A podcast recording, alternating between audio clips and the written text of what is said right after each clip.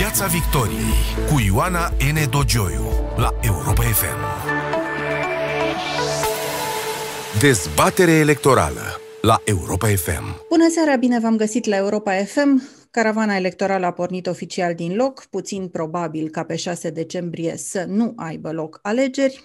Așadar, să ne uităm spre candidați. În primul rând, spre surprize, așa cum este invitatul meu din această seară un medic cunoscut într-un domeniu care dă frisoane, oncologia, șef de clinică, fost ministru tehnocrat al sănătății timp de câteva luni, deschide acum lista PSD pentru Camera Deputaților la Cluj. Bună seara, uh, domnule doctor, domnule ministru și acum domnule candidat Patriciu Achimaș Cadariu. Să rămână, doamna Inedoge. Vă mulțumesc pentru invitație. Uh, domnule doctor, spuneam mai înainte, sunteți un medic de uh, succes, uh, trăiți într-unul dintre cele mai civilizate orașe ale României. Am auzit mulți bucureșteni care și-ar dori să, să plece la Cluj și chiar au făcut-o, foarte puțini însă care doresc să părăsească Clujul pentru uh, București. Ce v-a împins? Ce vă determină să părăsiți, să lăsați carieră, să lăsați uh, oraș, uh, casă și să veniți uh, în politica bucureșteană pentru o poziție de deputat? Poziția de deputat nu înseamnă că mi-abandonez meseria asta fără doar și poate nu, nici nu am să o fac. A fost, este un context întotdeauna în care se întâmplă astfel de lucruri. În primul rând, Uh, trebuie să fie o propunere, evident, atâta vreme cât uh, politica cred că se poate face în mai multe feluri. Sigur, este politica militantă și îi admir pe cei care susțin idei. Poate să fie o politică în zona administrativă și, din nou, pentru cei care se înhamă la așa ceva, am toată admirația, mai ales în ziua de astăzi, și poate să fie și o pilotare de idei, de politici de sănătate. Și la asta am ajuns, uh, practic, conex cu meseria mea Uh, am crescut într-un institut care s-a ocupat dintotdeauna de uh, politici de sănătate și ultimii ani, uh, în ultimii ani m-am implicat personal. Sigur că experiența de acum 5 ani a fost una, să, vă, să spun, stimulativă în acest sens, dar preocuparea mea în ceea ce privește sănătatea femeii, cancerele din sfera genitomamară, și pregătirea, sigur, a specialiștilor, supra-specialității sau subspecialității, să spunem, oricum doriți, de ginecologie oncologică, prin organizarea forumurilor și a uh, ghidurilor de, de practică, a, a fost una constantă în ultimii ani. Domnule doctor, spuneați că nu renunțați la profesie, înțeleg că veți continua uh, să profesați și în timpul mandatului de deputat. Mă întreb însă cum, pentru că uh, Acum, eu nu sunt medic, desigur, dar știu că oncologia și domeniul noastre sunt printre cele mai uh, dificile.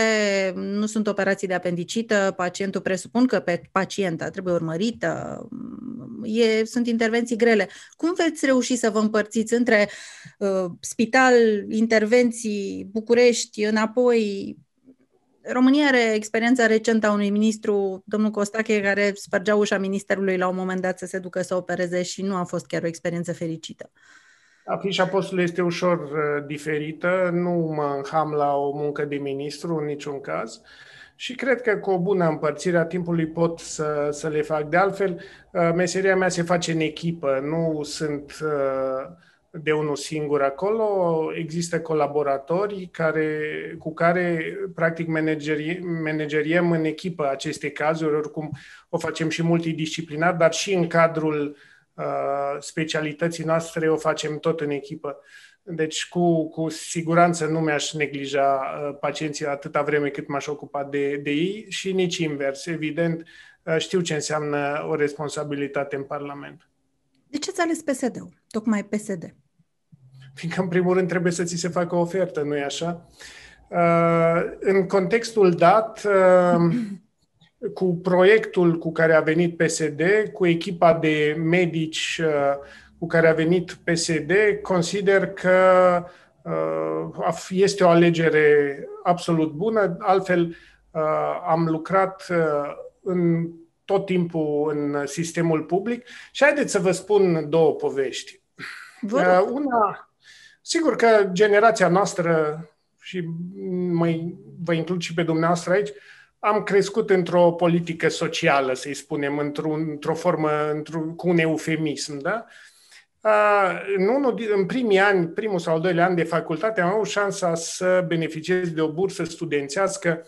Era prin organizațiile studențe și am ajuns cumva în Brazilia și uh, am realizat ce înseamnă să scapi o țară de sub control. Adică, sigur, e foarte frumos, nu, nimeni nu e ipocrit aici și trebuie să avem bani din care să trăim și să câștigăm bani. Asta nu, nu, în niciun caz nu vreau să fac o apologie a sărăciei, dar uh, atunci când ai bani în Brazilia, te închizi într-un ghetou păzit și pui sârmă ghimpată și ți-e frică să nu îți fure copiii pe drum uh, spre uh, școală. Și asta am văzut acolo în mod direct. Peste ani, tot așa într-o bursă, probabil în perioada studenției ți se fixează multe lucruri. Am beneficiat de, de o altă bursă, de, erau bursele de vară, Erasmus. Pe vremea aceea nu se putea face decât practica de vară prin bursele Erasmus. Uh, și am ajuns în Scoția, unde am dat peste un profesor uh, care uh, muncise mult să, să, ajungă, să ajungă în poziția lui și care, în esență, era un tip de dreapta, fiindcă asta îl definea, câștiga foarte bine, și umblase foarte mult și povestea despre Africa de Sud, de pildă, o țară... E bine să păstrăm totuși comparația cu, cu zone cu care ne asemănăm și ca produs intern brut și ca situație socială. Spunea că nu poți să treci uh, decât cu politici sociale Uh, puntea în situații din astea grele. Vă imaginați cum va arăta România anul viitor din primăvară-vară după pandemia COVID, chiar dacă va funcționa vaccinul? Vă gândiți la un scenariu va, brazilian? Va Chiar atât de grav? Anticipați un scenariu brazilian? cu, cu tot respectul, suntem foarte aproape de asta îl trăim zi de zi. Deci dacă am, ne-am uitat, și asta din nou uh, probabil va fi o declarație de-a mea care va naște uh, patimi asemănătoare cu prima mea declarație pe care v-am acordat-o, uh, suntem într-o țară cu contraste mari, cu discrepanțe teribile între cei care sunt săraci și cei care, să zicem, că nu sunt atât de, de săraci Uh, și nu, nu putem să, să ignorăm situația asta. Aici am două întrebări. Pe de o parte, considerați că PSD este cu adevărat un partid de stânga? Și, pe de altă parte, nu considerați că PSD are o responsabilitate pentru această situație? Vă dau exemplu domeniului dumneavoastră. După ce ați părăsit dumneavoastră Ministerul Sănătății, a mai fost un ministru tehnocrat, după care din 2017 până anul trecut, când, mă rog, a plecat guvernul Dăncilă, Ministerul Sănătății a fost condus numai de pesediști. Uh, Uitați-vă, doamna Enedogeu, eu sunt uh, în acest partid de foarte puțin timp și chiar nu am de ce să explic ce au făcut alții înaintea mea. O iau așa, Partidul Social Democrat este membru într-o uh, familie europeană uh, absolut onorabilă, uh, de partide care au contribuit mult la starea de bine actuală a Europei. Îmi place să cred că actuala conducere a Partidului Social Democrat urmează o astfel de, de direcție. Uh, Uh, deci nu, nu cred că se pune altfel problema din punctul meu de vedere. Dumneavoastră aveți convingeri de stânga, să înțeleg? Uh, eu privesc de pragmatic problema. problema. Uh, cred că în acest moment România are nevoie de politici sociale, din nou pentru a trece perioada care va urma după pandemie. Va urma o perioadă dificilă, nu-mi plac, știți bine că nu-mi plac nici exagerările, nici cuvintele tari, dar nu va fi ușor și cred că România are politi- nevoie de politici sociale. Haideți să privim pragmatic de ce are nevoie uh, România în acest moment. În America întotdeauna oameni de dreapta votează cu stânga și invers ca să asigure un echilibru. Cred că e nevoie de un echilibru, cred că e nevoie de multipartidism, bipartidism, sigur, cel puțin, și uh, în acest context mă plasez și eu. Ați iertat, să înțeleg, PSD-ul pentru acel atac din timpul uh, mandatului dumneavoastră, când intenționau să inițieze o moțiune simplă, n-a mai fost cazul că ați demisionat, și în care vă acuzau de-a dreptul de incompetență și vă trimiteau acasă pentru, de dragul copiilor. Era criza bebelușilor din Argeș la momentul respectiv. Ați Bun. Uh, trecut peste haideți moment? Să nu, să nu, haideți să nu cădem. Bun. Sigur că evident că am trecut, acum o, o primem vine să râd, ad, aduc în aminte. Deci să nu, uh, să nu Ați făcut trimitere la politici sociale. Ce anume politici sociale vreți să promovați ca deputat uh, în Parlamentul României? În, ce, în primul rând, lucrurile la care mă pricep. Și uh, sigur că primul element care, care îmi vine în minte este planul de cancer. Uh, un plan de cancer trebuie să, să poată să asigure întreaga populație de, de un minim și să nu uităm că cel puțin 70% din pacienții de cancer vor avea nevoie la un moment dat în uh, timpul vieții lor de îngrijiri uh, paliative, uh, că uh, profilaxia trebuie și ea gândită într-un mod logic, că diagnosticul și tratamentul Sigur că uh, trebuie să vizeze un segment cât mai mare din populație și că lucrurile sunt în mișcare, că nu, nu e o imagine înghețată și că terapiile personalizate bat la ușă. Uh, Europa, în esență, are un contract social privind sănătatea. Uh, Europa nu seamănă aici cu, cu Statele Unite ale Americii mulți, cât mai mulți dintre uh, cetățenii Uniunii Europene uh, beneficiază de tratamente cât mai, mai complexe. Uh, nu putem să facem abstracție de asta, nu ne putem transforma într-o societate care să-i lase pe unii în urmă. Sigur, și în mod concret, aceasta este mai mult o declarație de intenții, dar în mod concret ce aveți în plan, ce tip de reglementare, ce tip de abordare din, repet, din poziția pe care o veți avea de deputat în Parlamentul României? Planurile de cancer au reglementări extrem de, de bine statuate la, în acest moment uh, în uh, Uniunea Europeană. Dacă vă aduceți aminte, la momentul respectiv am pus pe masa guvernului și s-a făcut și o lansare a unui proiect de plan comprensiv de uh, tratare a cancerului. Uh, sigur că lucrurile au evoluat între timp. Uh, nu avem de făcut decât să, să luăm uh, recomandările actuale și să le transformăm într-un plan de cancer care să reprezinte necesitățile din România. Cât de grav a fost afectată uh, această zonă, această patologie de ceea ce s-a întâmplat în perioada COVID? De închiderea extrem, spitalelor? Aș spune extrem de mult.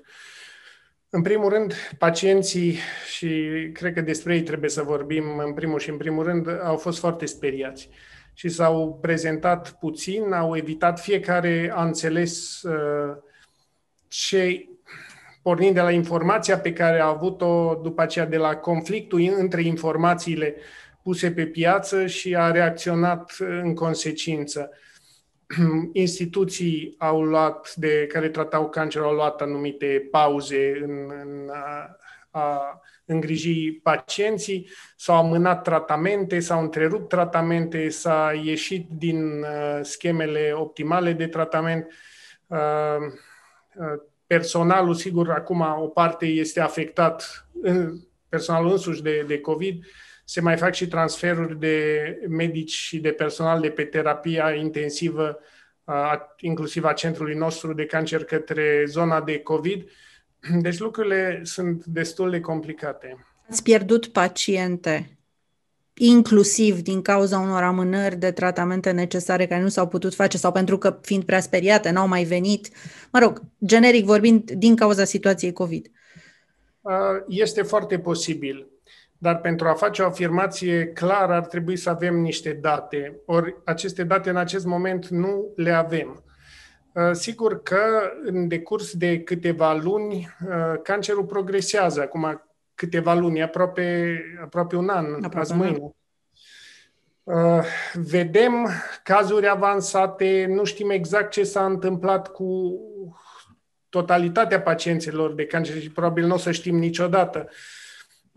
Altfel, deci, din nou, sigur, putem extrapola sau repeta ce au spus alte țări, dar fără o statistică națională nu putem face astfel de afirmații tranșante. Cu siguranță că amânarea tratamentelor face rău.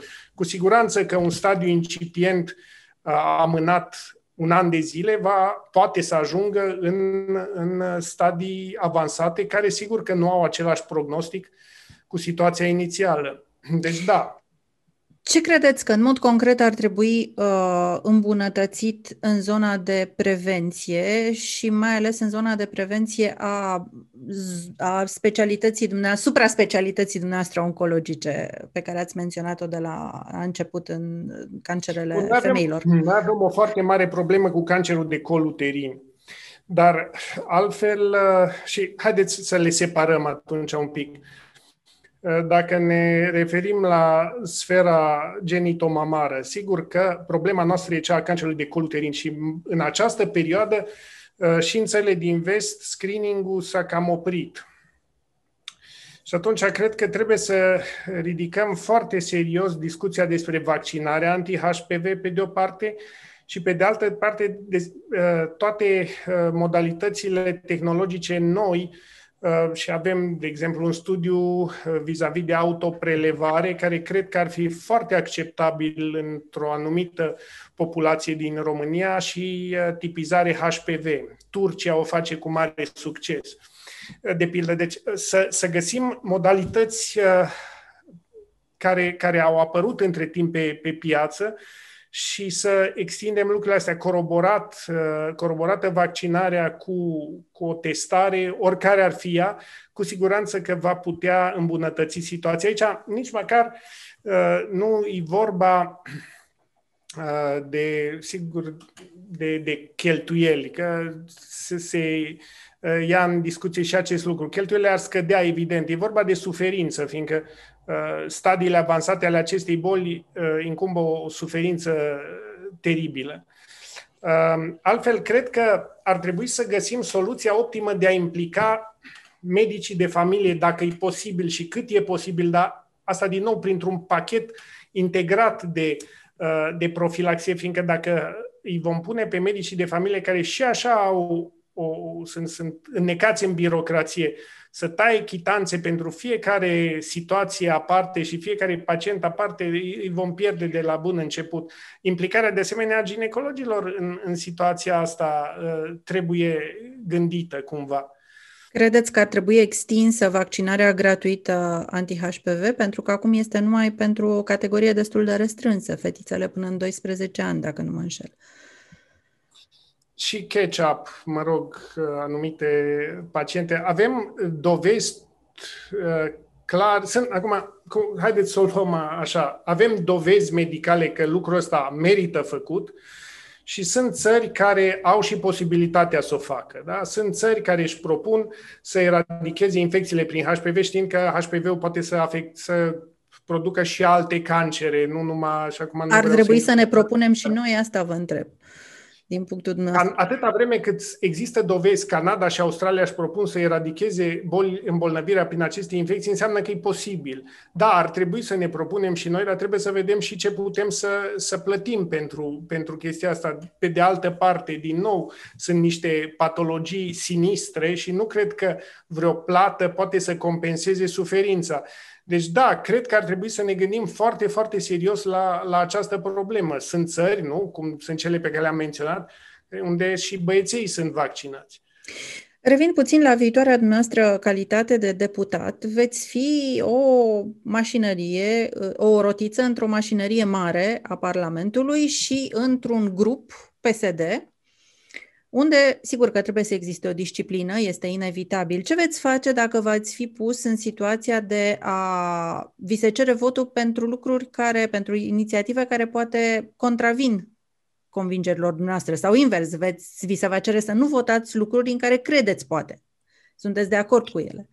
Haideți să vă răspund cu răspunsul pe care l-am dat unei uh, doamne care m-a întrebat uh, ce cred uh, despre pierderea calității de deputat sau senator în cazul în care este părăsit partidul sau ceva de, de acest gen. Și, și răspunsul meu a fost că dacă partidul o ia razna, nu sunt de acord cu pierderea calității de deputat sau senator.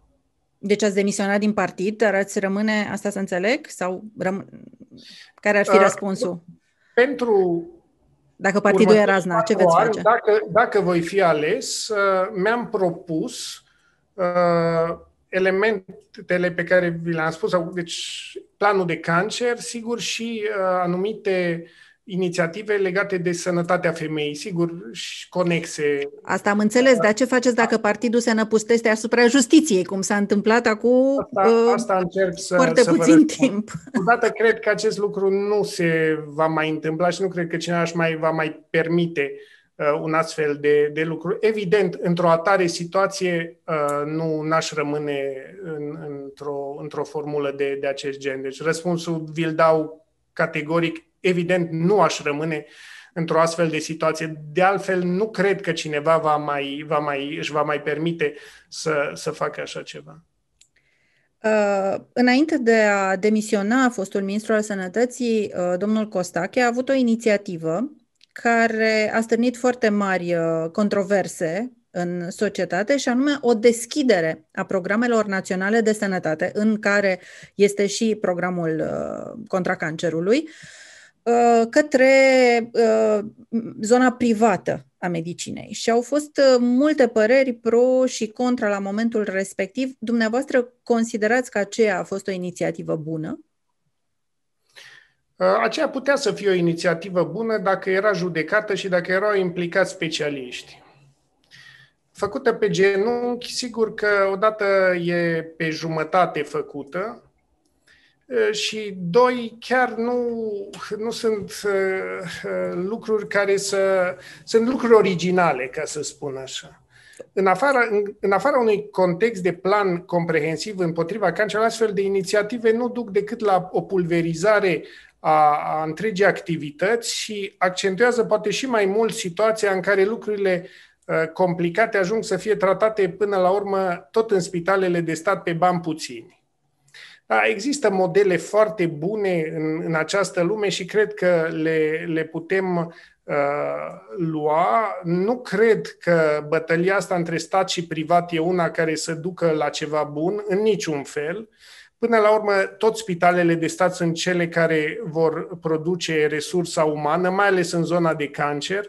Și aici cred că situația centrelor mari de cancer trebuie să fie una cu totul și cu totul specială și nu fac în niciun fel pledoarie pro-domo sau pentru centrul nostru, dar asta este situația. Centrele mari vor produce și viitorii radioterapeuți și viitorii specialiști sau subspecialiști în chirurgie. Să nu uităm de fizicienii uh, medicali, o categorie extrem, extrem de importantă. Da, viitorii oncologi medicali tot aici sunt, sunt uh, formați și să nu repetăm greșeli uh, cum s-a care au trebuit, sigur, ulterior corectate, cum a fost exemplu primelor luni de dializă uh, după, după privatizare. Deci există lucruri care, uh, care e bine să, să nu le facem pe genunchi. Salariile medicilor din spitale au crescut foarte mult, este o realitate. Dar este suficient acest lucru pentru a opri plecarea în străinătate și vă întreb inclusiv din, din poziția de practician, care are și tineri pe lângă ei, tineri medici, îi înțelege foarte bine tineri rezidenți la ei, mă refer.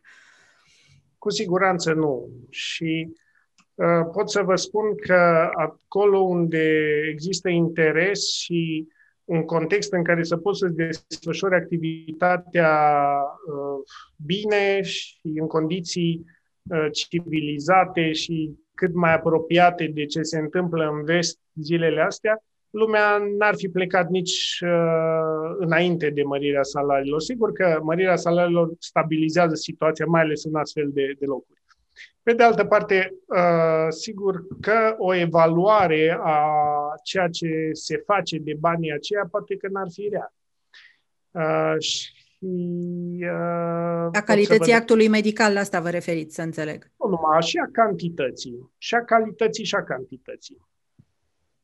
Um, domnule ministru, ați făcut referire la un uh, interviu pe care mi l-ați acordat pe vremea când, uh, când erați ministru al sănătății în guvernul Cioloș uh, și ați făcut atunci o afirmație care, într-adevăr, a creat foarte multe, foarte multe emoții. Vi s-a cerut chiar demisia de către ALDE.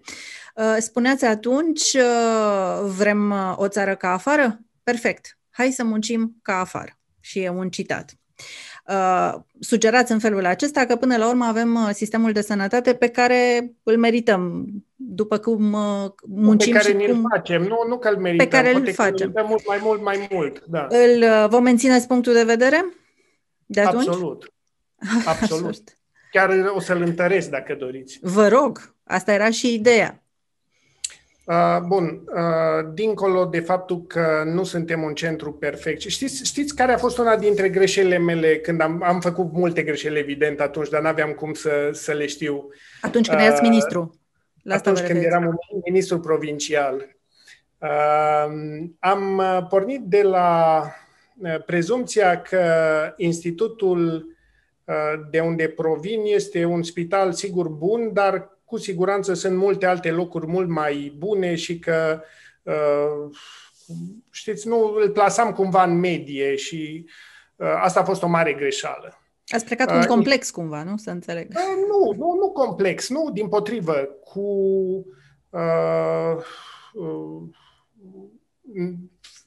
plecam fără a judeca negativ sau plecam cu, cu o idee că cu siguranță sunt și alții care fac cel puțin cât facem noi. Da? Dacă vreți, uh, un soi de, de mândrie uh-huh. da? a, a Bresley și... Uh, da, și până la urmă, cred că m-am înșelat profund. Uh, institutul este acolo unde este în vârf și a obținut și acreditarea europeană după o muncă enormă, după 20 de ani de muncă consecventă, făcută zi de zi de 1000 de angajați astăzi, uh, care au făcut multe lucruri fără să fie plătiți pentru asta. Uh, sigur, cred că a fost o coordonare bună, dar e o chestiune care vine de 20 de ani, zi de zi. Eu cred că așa se pot construi lucrurile bine. Restul sunt povești. Deci, Chestia asta cu zâna măseluță care vine cu bagheta și rezolvă problema peste noapte nu există. Dar contribuțiile pentru sănătate ar trebui să crească mai mult? Cu siguranță. Deci, haideți să fim serioși.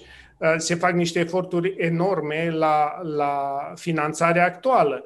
Și, din nou, repet, și o să o repet la nesfârșit, oricare dintre ascultătorii, privitorii dumneavoastră să deschidă în acest moment aplicația Băncii Mondiale cu cheltuielile pentru sănătate din diverse țări. Nu, nu trebuie să fii filozof ca să vezi chestia asta. A, că fondurile pot să fie întotdeauna mai bine uh, uh, drămuite, cu siguranță. Cu siguranță, nu, nu, nu contest acest lucru.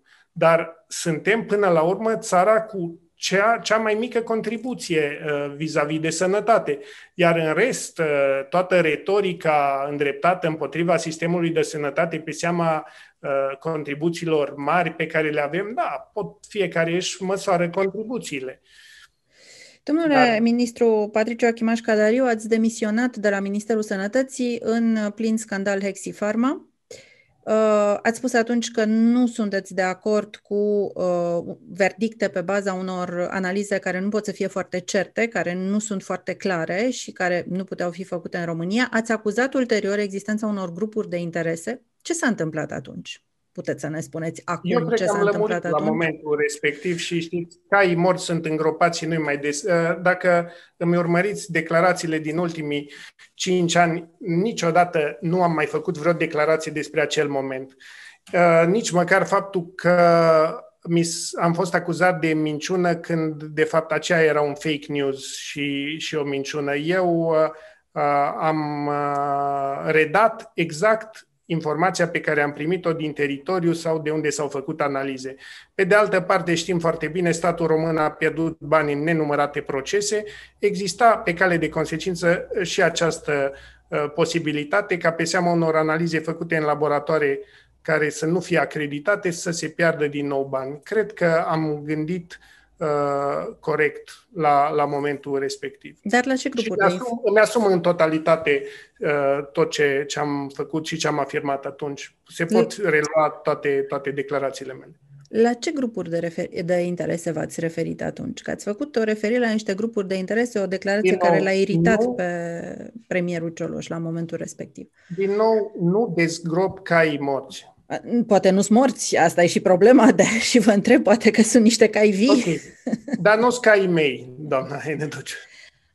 Sunt cai, dacă sunt cai care galopează prin Ministerul Sănătății și care uh, afectează activitatea Ministerului Sănătății, eu zic că sunt și vii și foarte importanți și ai din- tuturor. Din momentul, din momentul în care am uh, demisionat, nu mai sunt caii mei și nu speculez. Deci era o speculație, înțeleg, că acum îmi spuneți. Nu, acum aș face speculații, deci dacă a, a continua o astfel de discuție ar fi speculație din partea mea. Uh, Ce vi se pare că s-a rezolvat față de ceea ce ați uh, văzut în Ministerul Sănătății în acea perioadă și în ceea ce ați încercat să gestionați? Să ne amintim, uh, ați uh, fost numit ministru imediat după criza colectiv, uh, într-o, într-un moment uh, foarte dur pentru sistemul de sănătate. Și uh, în plină perioadă în care descopeream cu stupoare că, ce să vezi, și în România există infecții nozocomiale, nu-i așa? Ceea ce nouă ni se părea că nu există la cum se raportau de prin spitale. Ce vi se pare că s-a schimbat de atunci? În bine Pot sau să spun că într-una din ultimele săptămâni de mandat am pus pe masă un program pentru managementul infecțiilor nozocomiale, poate vă aduceți aminte. Era împreună cu profesorul Rafila.